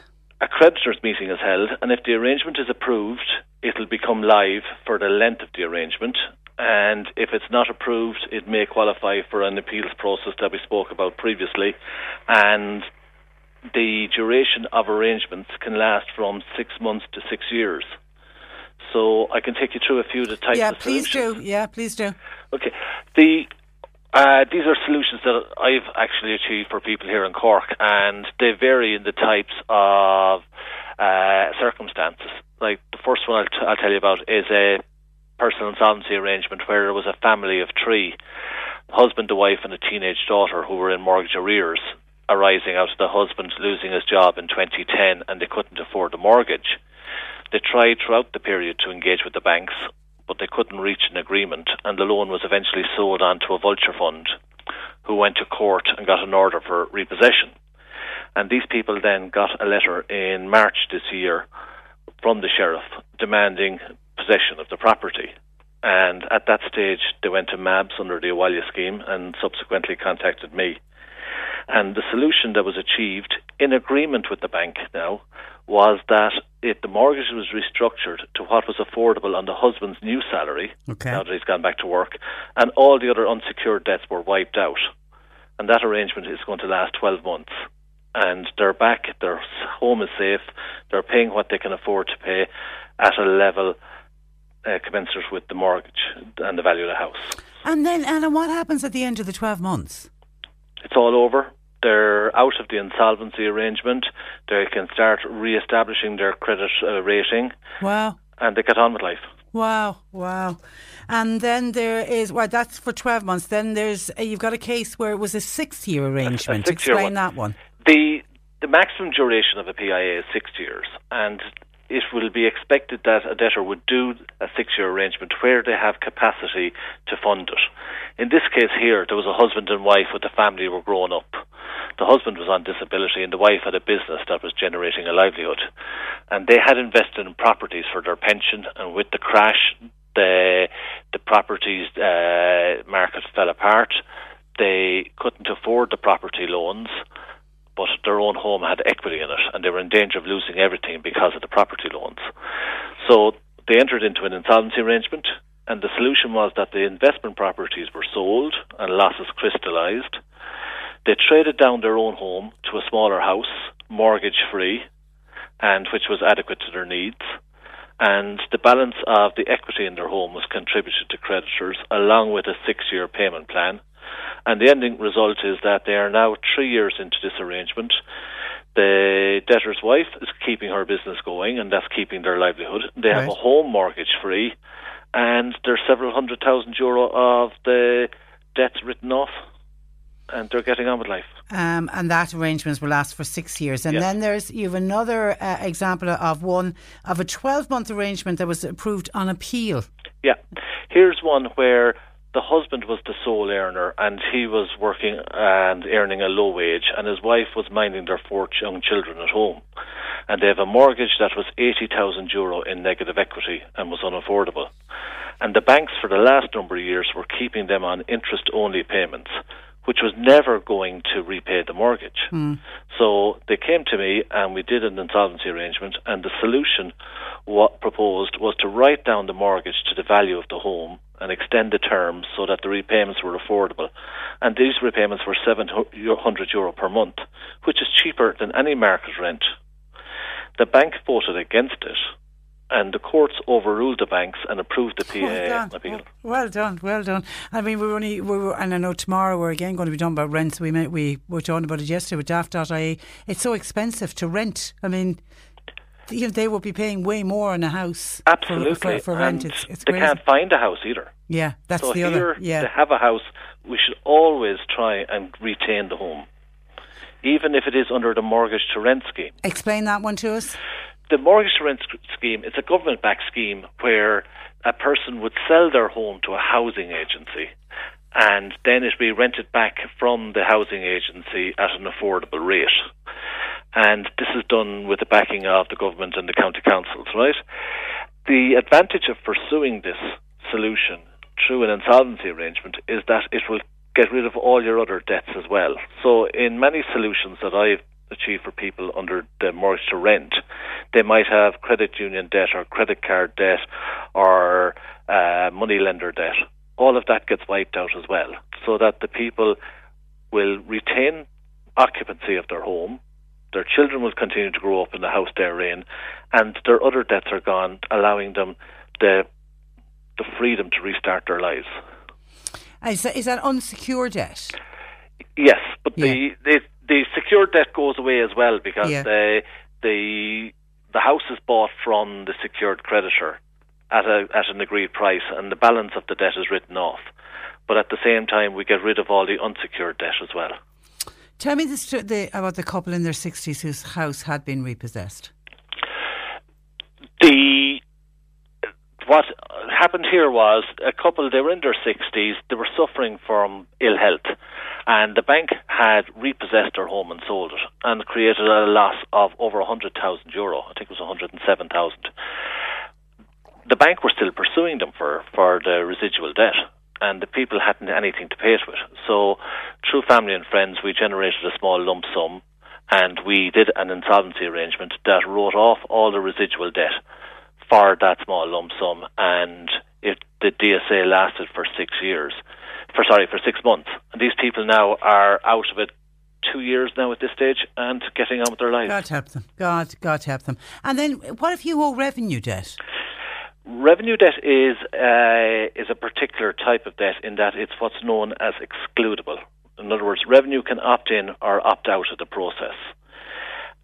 Revenue debt is unusual in that if any ordinary accountant or financial advisor went and negotiated a, a, a deal on revenue debt, that debt is parked. It's never written off.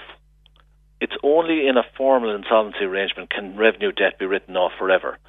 So if you did it informally and it was parked and you had the good fortune to win the lotto or hmm. something like that down the road, the revenue can come back and say you owe us that parked money. Whereas in an insolvency arrangement, it's written off forever.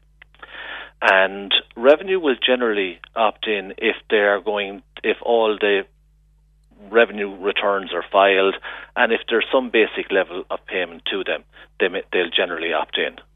Okay, so it is important that you have all your your your returns filed and up to date when you're going into the process. Yes, or Yeah. when you meet your PIP, that you do it as soon as possible Yeah. after you meet the PIP. Yeah. Okay, and again, with all of the examples that you, you've given, um, Alan, what's important for people, and you know, I'm always conscious when we do this slot that there will be people listening who will be identifying with a lot of the stories and the examples we're using, is to make contact because help is available. help is available and the Abhaile scheme is there, so it's not it's not going to cost somebody anything if they're in mortgage arrears to go and meet somebody from MABS and meet so, an insolvency practitioner. They can either go to MABS directly or they can go to the insolvency practitioner directly. But if if they're in mortgage arrears, there's no reason why they should not get proper advice. Okay, and you can contact Abhaile at 0761 072 000, 0761 072 000. Uh, Alan, thank you for that, and thanks for joining us on the programme. No problem. Uh, good morning to you. That is Alan McGee, who is a, a personal insolvency practitioner. You're listening to Cork Today on replay. Phone and text lines are currently closed. As we've just been hearing on the news, a pregnant woman has appeared in court charged with the murder of two year old Santina Cawley, who was uh, died in an apartment in Cork City last month. Fiona Corcoran, our senior news reporter, was in court for us and she joins us. Uh, good afternoon to Fiona. Good afternoon. Okay, it's uh, Karen Harrington, a 35 year old, and she appeared in court this morning. That's right. Uh, Detective Garda Cormac Crosby told the court today that he arrested Karen Harrington at an address at Lakeland Crescent in Mahon just before 8 o'clock this morning. And she was taken to the Bridewell Garda station, and she, there she was charged with the murder of Santina Cawley at Elderwood Park, Boreenmanna Road on July 5th last. After being cautioned, she replied, I don't understand why I'm getting charged. I didn't murder no one. Uh, now, her solicitor, Paula McCarthy, told the court that they'll be seeking an adjournment for a week and that Karen Harrington would have to be re- remanded in custody because they couldn't make a bail application today because of the nature of the charge. A murder charge bail application will always be dealt with in the High Court. Um, and she also asked that Karen Harrington, um, who actually has an address at Elderwood Park, Boreenmanna Road, that she receive any necessary medical attention while in custody because she's four and a half months pregnant. And Judge Mary Dorgan uh, remanded her in custody until the 26th of August next, and she directed that she get that necessary medical attention. Um, now it was um, there, there, it was it was a special sitting today, Patricia. Um, and the court had members of Santina Cawley's family there, including her mother, who was visibly upset in court today. Um, and Karen Harrington herself, um, she came into court just before 11 o'clock and she was dressed in a grey, kind of a fluffy hoodie with bear ears on the hood of it and she had beige coloured jeans and white runners and she didn't speak for the short hearing um, and then she was brought out um, by, by prison officers. Um, now there was no reaction really from um, Santina Cawley's family. Now they were all upset and Yeah. um, but there was nothing, uh, there was no major scenes in court or anything like that. So um, it's been, uh, you know, it was flagged during the week that uh, detectives were making huge progress on this case and that, you know, they had interviewed or they had taken statements from 50 different people. They had a lot of medical and forensic evidence. They had CCTV footage and um, we knew that a person had been arrested before and that a charge had been sent to DPP. Um, so we were expecting some sort of a development, um, but today's news came quite quickly then in the end. Um, so, yeah, so she will be remanded in custody now. Um, Until the 26th. 26th, and she'll appear again in court. And will then- there be a bail application on that day, do you believe? Uh, well, the bail application will have to be made in the High Court. Okay. So um, it will have to be done before then. And, Okay. Um, then, yeah, and then after that, uh, Gardaí will have to get the book of evidence ready for any trial. So um, she could be remanded for several months Yeah. until, until And, and, and, and we know a post mortem was carried out, but the, the results of that were never released. So they weren't, there was operational reasons. Uh, yeah, I think Yeah. with anything, uh, with a case like this, the post-mortem results are never really Yeah. officially released. But we do know that she suffered um, serious head injuries during an assault at the apartment at Elderwood Park, um, and that she was found in a critically injured state um, in the early hours of the 5th of July, and uh, she was rushed to Cork University Hospital. She was later pronounced God, I was uh, when you said the fifth of July. It was I, my God. It's, it's almost six weeks ago because it was such a shocking case. I mean, it had, it had the whole city and county talking about it. It did, yeah. I think not even the city and county. I think the whole country were Yeah, talking about yeah. it. It was just so sad. Um, I was actually off at the time, and I remember hearing it um, in kitchen that morning. It was just, it was just awful. It was such a, a, sh- a shocking case. Yeah, I think it's the fact that it's, it's a small child as well. It's Yeah. awful. All right, listen, thank Yeah. you for that update, um, Fiona. Uh, thanks you. for joining us. Uh, bye bye. That is Fiona Corcoran, our uh, senior news reporter on that uh, story that has just broken from the courts this morning that 35 year old Karen Harrington has been charged with the murder of that little toddler, uh, Santina Cawley, at the uh, apartment in Cork City last month. And once again, we think of little Santina and her parents and her family. And uh, may she rest in peace. It's just such a sad, sad case.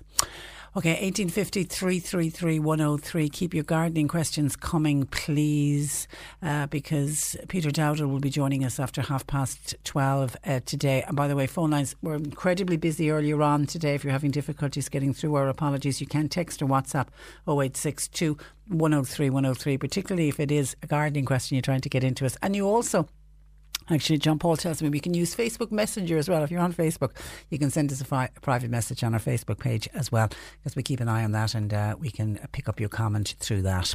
Now, some of your comments in Car- Kieran, sorry, Kieran.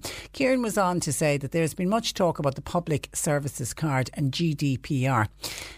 Kieran is asking about the information that you give when you apply for a medical card. And he said the reason he he brings it to mind and he's worried about it is he is looking after an elderly man helping out this elderly man at the moment who is applying for a medical card or maybe it's a medical card renewal. And Kieran said the amount of financial statements and bank statements that this elderly man has to send off in order to get his medical card. And Kieran is just wondering how safe is all of this? He said, I know they need the data. I know particularly because a medical card is means tested. But he said, what if any, any, any of it goes missing? All of the man's details are on those uh, statements. Surely there's a GDPR when it comes to medical card applications as well. Uh, do they really need all that information? Well, they will tell you if it's the, I mean, you said it yourself. It's the very fact that it is means tested. They are going to need the in, the information, but um, the, I think the difference with the with the public services card was they were sharing it. The Department of Social Welfare were taking in all that information and they were sharing it with other departments. I think it was 60 departments and state bodies they were sharing the information with. Whereas the medical card section, the information will go into the medical card section and it will stay within the with the medical card section. It won't be shared with anyone else. And obviously they have all their own GDPR and they have uh, everything in, in place to protect all of the information. Now, I know people can get hacked, and that does happen, but generally speaking, uh, it is fairly safe and uh, secure. But yeah, they nearly ask you what you want for breakfast when you're filling in any any of those forms. It's uh, it does seem quite crazy. Okay, some of your their questions for Peter. Thank you for that. Some of your other topics coming in. We were talking about meningitis with the ladies in the last hour. Susan says, Good morning, um, Trish. 10 years ago, I contracted meningitis and it was nearly fatal. Today, my daughter, Lainey Sands, travels to base camp in Everest, walking on behalf of the Meningitis Trust.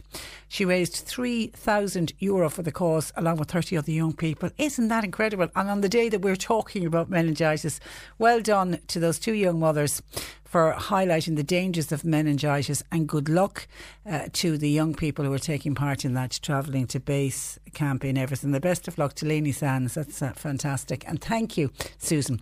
For, for sending that in. It's just really coincidental that we were talking about it today on the day that your daughter travels to base camp in Everest. Let's hope they have a, a very, very safe trip and a really good cause and fantastic sum of money to raise. Well done. Okay, we were talking about speeding and I mentioned a proposal that's been put forward by the Minister for Transport, Shane Ross. He is suggesting that we introduce graduated speeding penalties.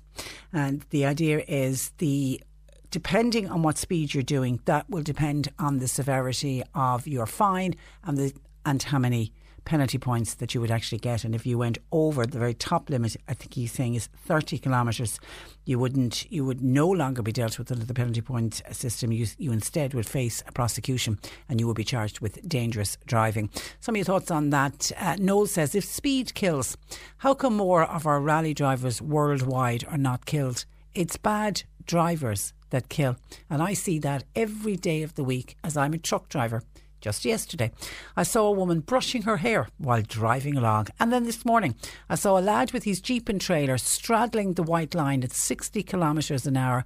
And that continued for almost 10 kilometres on a good wide road, said Noel. Obviously, the guy wasn't concentrating. And didn't we only, um, was it the end of last week or the start of this week, didn't we mention the, uh, somebody videotaped or took a photograph of a woman who was clearly watching a TV program on her smartphone and she had it up on the dashboard and she was driving along and was clearly watching a television program while, while driving. Now, how in God's name could you be concentrating at, at the same time? So Noel says nothing to do with speeding, it's more to do with bad drivers. Uh, Audrey agrees with Shane Ross. He said, let them be hit in the pockets of drivers. Hit them though with even bigger fines. Those fines that you mentioned, said Audrey, are actually too low. So she's in agreement with Shane Ross to increase the fines. Somebody else is making the point that that'll be hard because there's no one out there to catch them. So if you want to do that, if you want to catch people for speeding, then you need to have more speed traps, is a suggestion from this listener. Eddie says Shane Ross is Mr. Moneybags. It's all about money. That's all he wants, says uh, Eddie. And Eddie also wants to highlight a petrol station that built a cold shed over their d- disabled parking area. It's still painted blue, you can see it, said Eddie in uh, Ovens. But see, it's a petrol station that's private property, it's up to the individual garages if they want to have disabled parking bays. And maybe they're going to put a disabled parking base somewhere else. But if it's on private property, there's no, there's nothing under law to state that they have to have so many disabled bays. Many do, many do, but they don't all have to have them, uh, unfortunately. 1850 333 103. My text message service is going mad on me there. Uh, oh, there it's back again with me. Keep the your gardening questions coming. There's a lot of them coming in for Peter. Thank you for that. And Michael, where's Michael's text? Michael Kelleher in Rylane says, Hi Patricia. I enjoyed your little slip earlier. Read the shop in Bantry. I believe the phrase should be that shop sells everything from a needle to an anchor, not a haystack, as you said. I love it. You're sincerely Michael Kelleher in uh, Rylane. And actually, the texter, in fairness, it's uh, mea culpa. The person who there's no name on the text. It's you know the person who sent it in. It was to do with the mothballs. Uh, this was the lavender scented cedar mothballs that are available at John and Doreen Hurley's shop in Bantry clearly states in their text a shop where you can get everything from a needle to an anchor. But I mixed it saying up with when you when it's hard to find something, it's like looking for a needle in a haystack. So I got it all uh, confused. So thank you, Michael. Uh, for, I'm glad I brought you a, a little smile with my error. 1853. It's that time of the year. Your vacation is coming up. You can already hear the beach waves, feel the warm breeze, relax, and think about work. You really, really want it all to work out while you're away. Monday.com gives you and the team that peace of mind. When all work is on one platform and everyone's in sync, things just flow wherever you are. Tap the banner to go to Monday.com. Many of us have those stubborn pounds that seem impossible to lose, no matter how good we eat or how hard we work out. My solution is PlushCare. PlushCare is a leading telehealth provider with doctors who are there for you day and night to partner with you in your weight loss journey. They can prescribe FDA-approved weight loss medications like Wegovy and Zepbound for those who qualify. Plus, they accept most insurance plans. To get started, visit plushcare.com slash weight loss. That's plushcare.com slash weight loss. 33103, lines open. The C103 Cork Diary. With Cork County Council, supporting businesses, supporting communities, serving Cork. Visit corkcoco.ie. The popular Clonakilty guided historical town walks, they're held every Wednesday evening during the month of August, so they're on again tonight. You can meet at the Michael Collins statue at uh, 7 o'clock, and the walk takes about an hour and a quarter. All are welcome. The five day Masters of Tradition Festival that runs from today through to the 25th of August, featuring a series of Irish traditional music performances in Bantry. Freemount Summer Kyotos, their sessions continue in Freemount Heritage Centre. That's also on Wednesday nights. It starts at half past eight. Well worth a visit with music, song and dance and storytelling. Special guests this week, L. Marie O'Dwyer and Tracy Milan. Back to school bingo. That's going to be held in Clondrohid Community Hall tonight. That's at half past eight. While Glanmire Heritage Group, they've got a guided bus tour by John O'Callaghan of local historical buildings. That's on uh, tonight. Seven o'clock, you asked to please meet at the community centre. And bingo's on tonight in the Edel Quinn Hall in Kanturk, half past eight with a jackpot of four and a half thousand euro. C103 and Cork Volunteer Centre presents the very first Cork Volunteer Awards, taking place Friday, October 11th. These awards aim to celebrate and recognise remarkable people throughout Cork who selflessly give their time and talent to benefit local communities. Visit volunteercork.ie now and shine a light on your volunteers by nominating them for an award. The Cork Volunteer Awards 2019 at the Kingsley Hotel with Cork Volunteer Centre, Cork Independent, and Cork's greatest hits, C103. Well, I just mentioned sometimes if you lose something, it's like looking for a needle in a haystack trying to find it. Well, fingers crossed that this isn't going to be like looking for a needle in a haystack. Eileen from Featherton, County Tipperary, originally from Bandon, uh, has contacted the programme. She joins me. Good afternoon to you, Eileen. Good afternoon, Patricia. Now, Eileen, it was this day last week you were in beautiful Gougane Barra. Yes, my sister and I went to Gougane Barra. Um, we had parked there just outside the cafe attached to the hotel.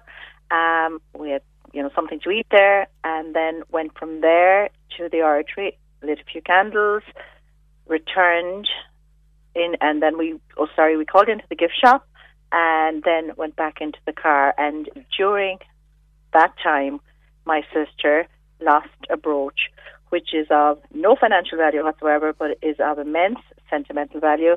It was my mother's brooch, Ah. and it is approximately 90 years old.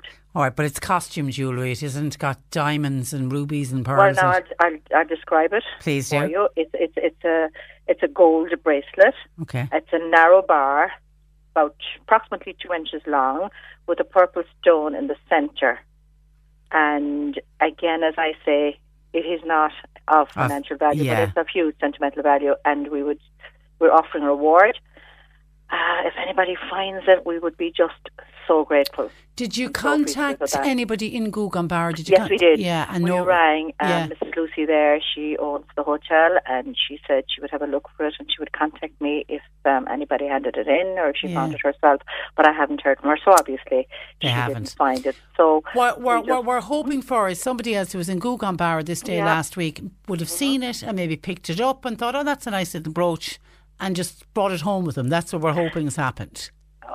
Please God, yeah, hopefully that is what happened. Or else, you know, somebody could be walking along today and they could And find you it, know? yeah, absolutely, Because absolutely. Sometimes you don't find things immediately. It could be a week, two weeks, it could be six months, it could be any time. Yeah. So we're just hoping that somebody might spot it on the ground and maybe, you know, contact your radio station. Yeah, absolutely. And do you know, it, it was the clasp maybe a bit dodgy on it? You know, how Uh, did it? it was obviously a bit dodgy. Was it? um, um, Ah.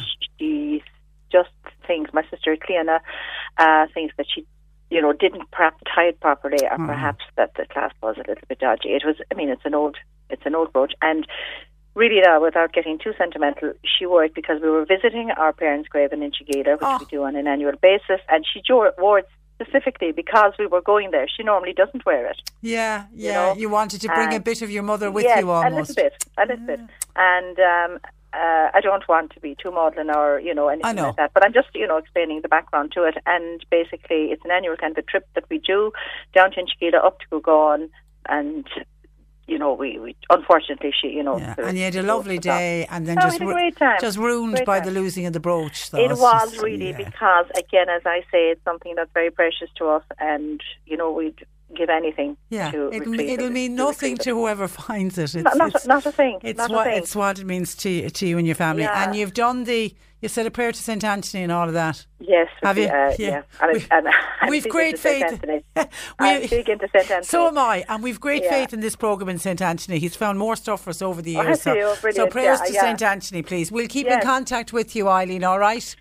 Thank you. Okay, look so after yourself. God bless. God bless. And I appreciate your help. Thank no you. Bye-bye. problem. Bye bye. So anybody in Gougane Barra this day last week may have picked it up or has been in Gougane Barra since, or if you're visiting Gougane Barra, will you keep a lookout for that brooch, please? It's an old brooch, 90 years uh, old. Of no financial value to anyone who finds it, but of immense value to Eileen and her sister. So much so that they're putting up a reward for its safe return. So contact us and we can put you in contact with Eileen. It'd be lovely if we could get this brooch back. Now, I want to move on to uh, Sharon joins me, Sharon Kellaway. Uh, this is an incident that happened in Kilworth Park that left Sharon's, ele- your 11 year old son, uh, good afternoon to Sharon, it left How your 11 year old son on crutches. Yes, um, he was in the play park um, at the bank holiday weekend, and the zip wire um, chain gave way while he was in full motion, swinging down the zip wire. When it hit the end, the, but the tire is, you know, it bounces up in the air a bit, and normally it goes back down again to a low level. Yeah. But when it reached the highest point, the chain detached, and he was flung onto the ground. Now he was lucky; there was no major damage done. It was a bit of soft tissue damage. You know, I would say it wasn't, wasn't a big deal. He, he didn't break a leg, but he was on crutches the rest of the week with soft tissue damage, and he couldn't go to the sports camp, and he couldn't do sports in the evening the rest of the week. No lasting damage done, but he was very lucky. Yeah, Um, the play park is in, a, is in disrepair at the moment, and it needs a lot of work doing to it. And I've been, I've been, I rang in April, I rang in May. Um, in June, a part of the, the toddler fixture collapsed, and they had to put railings all around it. My problem is it's just taking so long to do anything with the playground to get anything fixed. And I feel if I if I didn't voice my concerns, if I didn't go on the radio, if I didn't get people to ring the the Fermoy off, county council office or email in, they'd be doing nothing. We, we, how long would we be waiting? That's the problem, I suppose. You know. So you Um, reckon it's it's a neglected play park, basically, is what you're describing? Yeah, the council are obliged to inspect it weekly, which apparently they do do, and I, I don't doubt that. And they're they're obliged to record anything that's wrong with the park, which I don't doubt they you know, they they do it. But they're also obliged to do the repair and maintenance of the park on a regular basis, and that's what they're not doing.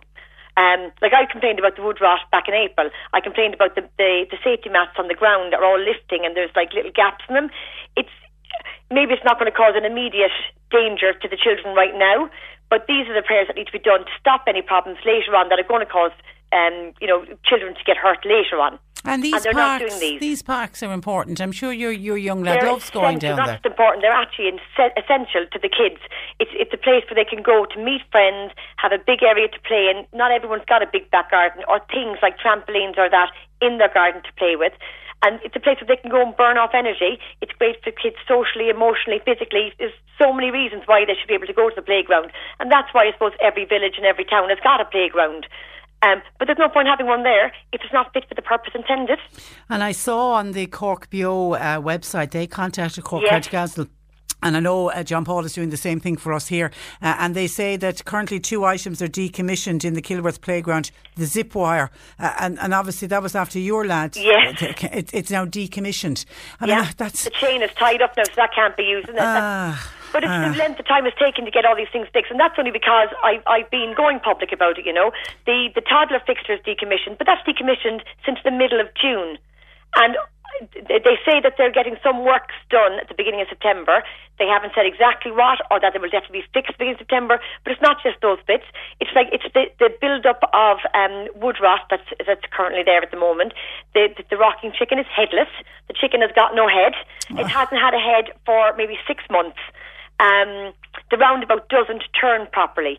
These are items that are not fit for the purpose intended. Do you know, it, the roundabout's not going to cause danger to a child because it can't spin fast enough. But it can't be used properly, though. Yeah. The chicken has got no head in it. That's not probably going to cause an I'm, I'm, la- I'm laughing at the way the chicken has got no head, but I know the Headless point you're making. Headless chicken, yeah. And is is it a popular playground? It is a popular playground. I mean, there's there's people that go there regularly, there's people that pop in.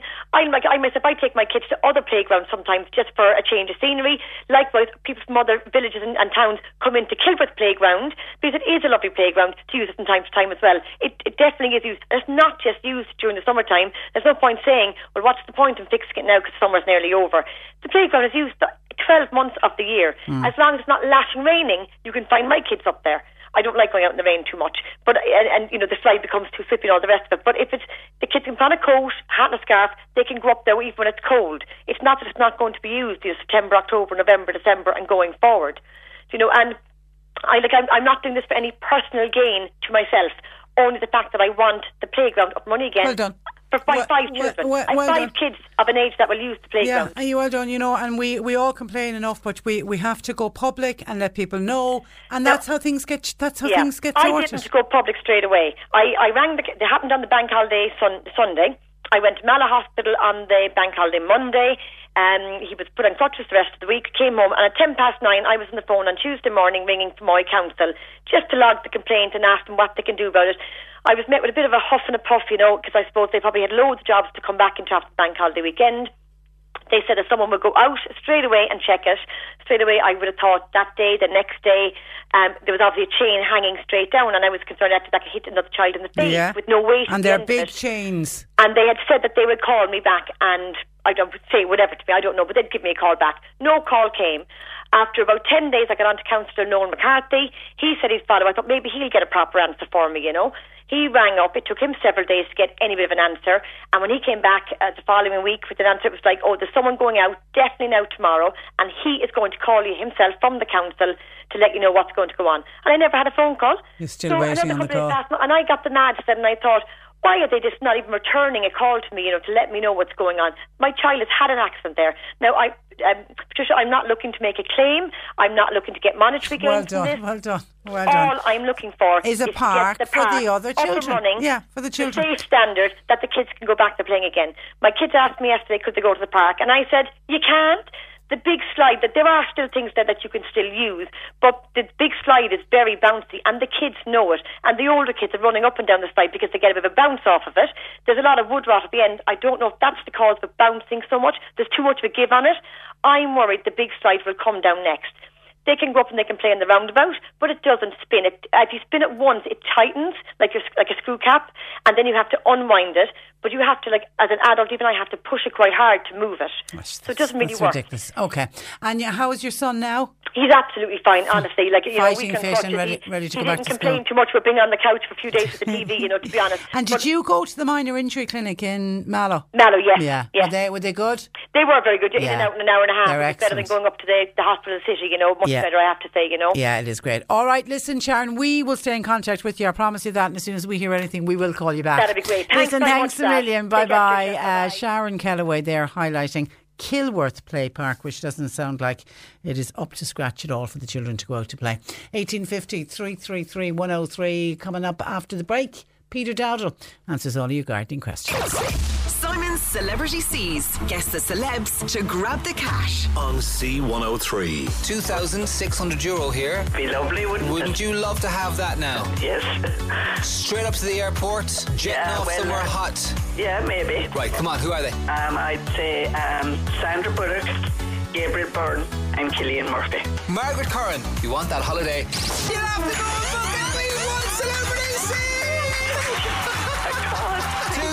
2,600 euro. Thank you very much.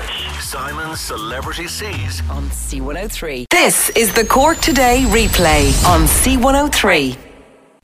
Gardening on C103 with Bandon Co-op Garden Centres in Bandon, Kinsale and Enniskeane. For top quality plants, advice and value, think Bandon Co-op Garden Centres. C103. And Peter Dowdall, our resident gardener uh, from the irishgardener.com, joining us. Good afternoon to you, Peter. Good afternoon, Patricia. How are you? Um, I'm very well, and we're looking forward to a great weekend. There's going to be a bit of sunshine for the weekend, which is jolly nice to look forward to. I am looking forward to a great weekend. That's because Ireland are England in the rugby. So Well, you've got that as well. to that as much as the sunshine. Yeah. And actually, when I when I was mentioning at the start of the programme this morning about this nice weather that Met Éireann are forecasting, they did come with a cautionary word of warning for farmers and gardeners because they warned that the weather conditions over the next 90, 96 hours will be conducive to the spread of potato blight. Yes, it, it would be certainly over the next few days, and it's time to keep an eye. Where are we? The end of August. You, you could certainly be harvesting a lot, you know, uh, but certainly you'd want to be keeping an eye out for potato blight at this time of the year, these, particularly out with the summer that we're having. Okay, straight into questions. This was one of the first questions in this morning. Is it safe to put to put a Virginia creeper on an unpainted new house gable? Excuse me. Uh, I'm going to say yes is the answer, and I'm going to qualify that by saying within reason. It, it's there. There's kind of a thinking that it's not safe because it might damage the, the, the mortar or whatever in the house. That's not true. It is true in older houses. Now, I'm no expert on building or on cement or the mortar that's used, but I do know that in houses that are kind of pre 1920, 1930, there was an ingredient in the uh, cement that was used in the walls that the the Virginia creeper and the any self-clinging climber can suck out of the cement and weaken it. So in older houses, it's not actually a great idea, but in newer houses, I, that's not an issue, not an issue at all. The the only reason I'm qualifying it then is to say within reason. So in other words, it can still do physical damage. You know, it doesn't look like it from the small little slip that you put in, but in five to ten years' time, that'll cover your gable wall, and so you need to pay attention to things like downpipes, gutters, any loose windows, or anything like that, because uh, they'll keep growing as long as they have support. They'll keep growing to cover it. So they'll find weak points if there's a weak slate in the roof of the. So just it's kind of common sense at that stage. Just it's a physical thing more than a horticultural thing. Keep it away from downpipes. Keep it away from gutters and windows and any any weak point in the house. But in terms of the actual wall itself, no problem. And a lovely lovely climber to put up. Okay, Ellen, a couple of questions for Peter, please. Peonies that have long flowered, when and what do I do with the stems which are dying back? Cut them back now. It's a herbaceous perennial, so the, the flower that has died, what, sorry, what that term means, quite simply, is a herbaceous plant is one that dies back for the winter, and perennial just means it comes on every year. So the, the, the peony is one of those. So it just means that everything over the ground will begin to die back now as it's going into its dormant period. So you can cut it as soon as it starts looking brown and disheveled. You can cut it all back for the winter. Uh, it seems terrible to be talking about the winter, so or know, when we when we haven't had a summer. But you, you, any of the dying back flower stems, it's not going to give you a second flush of flowers. It's not like other perennials. Cut them back. You can remove remove And uh, Ellen also said the bulbs of a bearded iris, which didn't produce a flower this year, should I pull them out? if they didn't produce a flower, they're, they're rhizomes more than bulbs. So if they didn't produce a flower this year, uh, I don't know that I'd pull them out. I'm a bit surprised that they didn't. Uh, I, you could look at lifting them and dividing them, dividing the clump. So, so cutting the, the clump. I'm, pre- I'm presuming the fact that they didn't flower this year means that it's an established clump and it has flowered previously. So maybe it's just got a bit congested and a bit tired, and it needs to be rejuvenated a bit by being lifted and divided. So you end up replanting smaller clumps in more than one position. I would do that. Lift them, wait the winter months, do it, lift them, divide them, which is quite simple. Just put a spade or a secateurs through them uh, and and put back smaller clumps. Okay, and something guess it didn't flower. Red hot pokers didn't flower, says a uh, texture. Lots of leaves, but no flowers. I'd say it's possibly the same situation. When a perennial like that, like uh, Kniphofia, to give it the correct name, the, the red hot poker, it's native to South Africa. So number one, it does like a good warm summer, which we didn't get this year. That could be the reason, though I'd say it's unlikely. It's much more likely that the plant has got congested. Perennials do. They're great value plants, perennials, because they clump up each year and you, they die back for the winter and then give you a big, bigger and better display each year. But I would say after every five or six years, the clump does tend to get congested. With most perennials, I would give this advice. Lift them as a matter of course every five or six years just to rejuvenate them, so reduce the size of the clump. Uh, and you're getting plants for free. So where you did have one Yeah. clump of red hot poker, you're cutting it into four or five. Uh, and replant the smaller clumps around the garden. I would say that's most likely to be the problem. Okay, Maura says, question for Peter, please. If I take seeds from my summer bedding plants, when do I plant them in my glass house for next year?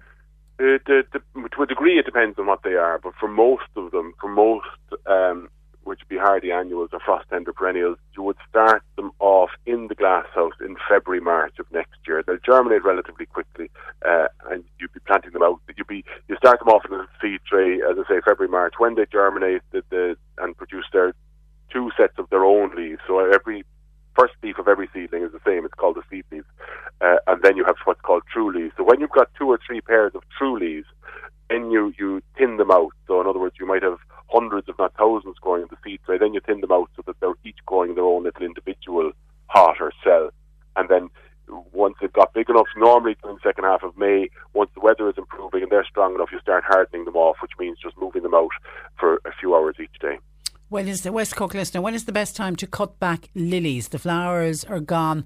They're the ones with the big white flowers. Probably the arum lilies, or, St. Anthony's lily, or Easter Yeah. lily. They're called a, a million different things. Uh, and again, like the peony question, it'll be around at this time of the year. So, in fact, I was in a garden last evening, a client's garden, and they have a lo- long, long uh, line of them under a beech hedge, and they look magnificent when they're in flower. Now, they are dying back now, and I was just looking at them last night. They are dying back. So, they're kind of going yellowy brown now. So, I would say when they've leave most of the green dye back into the plant, but when, when they've gone quite unsightly and quite brown, which may be the case with this colour, you could remove them then. Hi, um, this is from Alan. Hi, Trish and Peter. I want to try to sow some potatoes in pots next year. Could you please ask Peter, is it possible? And if so, what size pots would I need? What type of soil would be best suited? And when would be the best time to plant? okay, yes, you can grow them in pots uh, in theory, and well in practice as well. You can grow them quite successfully in pots, but you need a big pot or a bag. Like you get these grow bags. Now they're not the grow bags that you grow the tomato plants in. They're not those kind of grow bags, but you get like Hessian bags if you want, or if you could, uh, you know the mini skip bags that I'm talking about. Yeah, You know, they're- they're- they're big of bags. Big, Yeah. big bags, exactly. Um, so you could grow them in. It doesn't have like in a, a mini skip bag now that I've mentioned. That you you you'd plant four or five potato plants in that. But if you wanted to just grow one per pot, you'd certainly want a pot. I would say about 18 inches in diameter and about a foot or two deep. So it'd be quite a substantial pot. So you'd start off. You wouldn't fill the pot with soil and plant the potato on top. You'd plant about few inches, let's say four or five inches of soil at the bottom of the pot. Uh, set your seed potato on top of that four or five inches. Um, and then just cover it with soil. Don't fill the pot, just cover the potato. And the same as you were, we would do if you were growing them outside.